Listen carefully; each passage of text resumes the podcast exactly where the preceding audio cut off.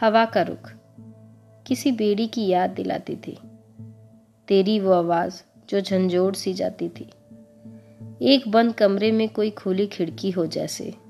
एक बंद कमरे में कोई खुली खिड़की हो जैसे। रोशनी का इंतज़ार मानो करती।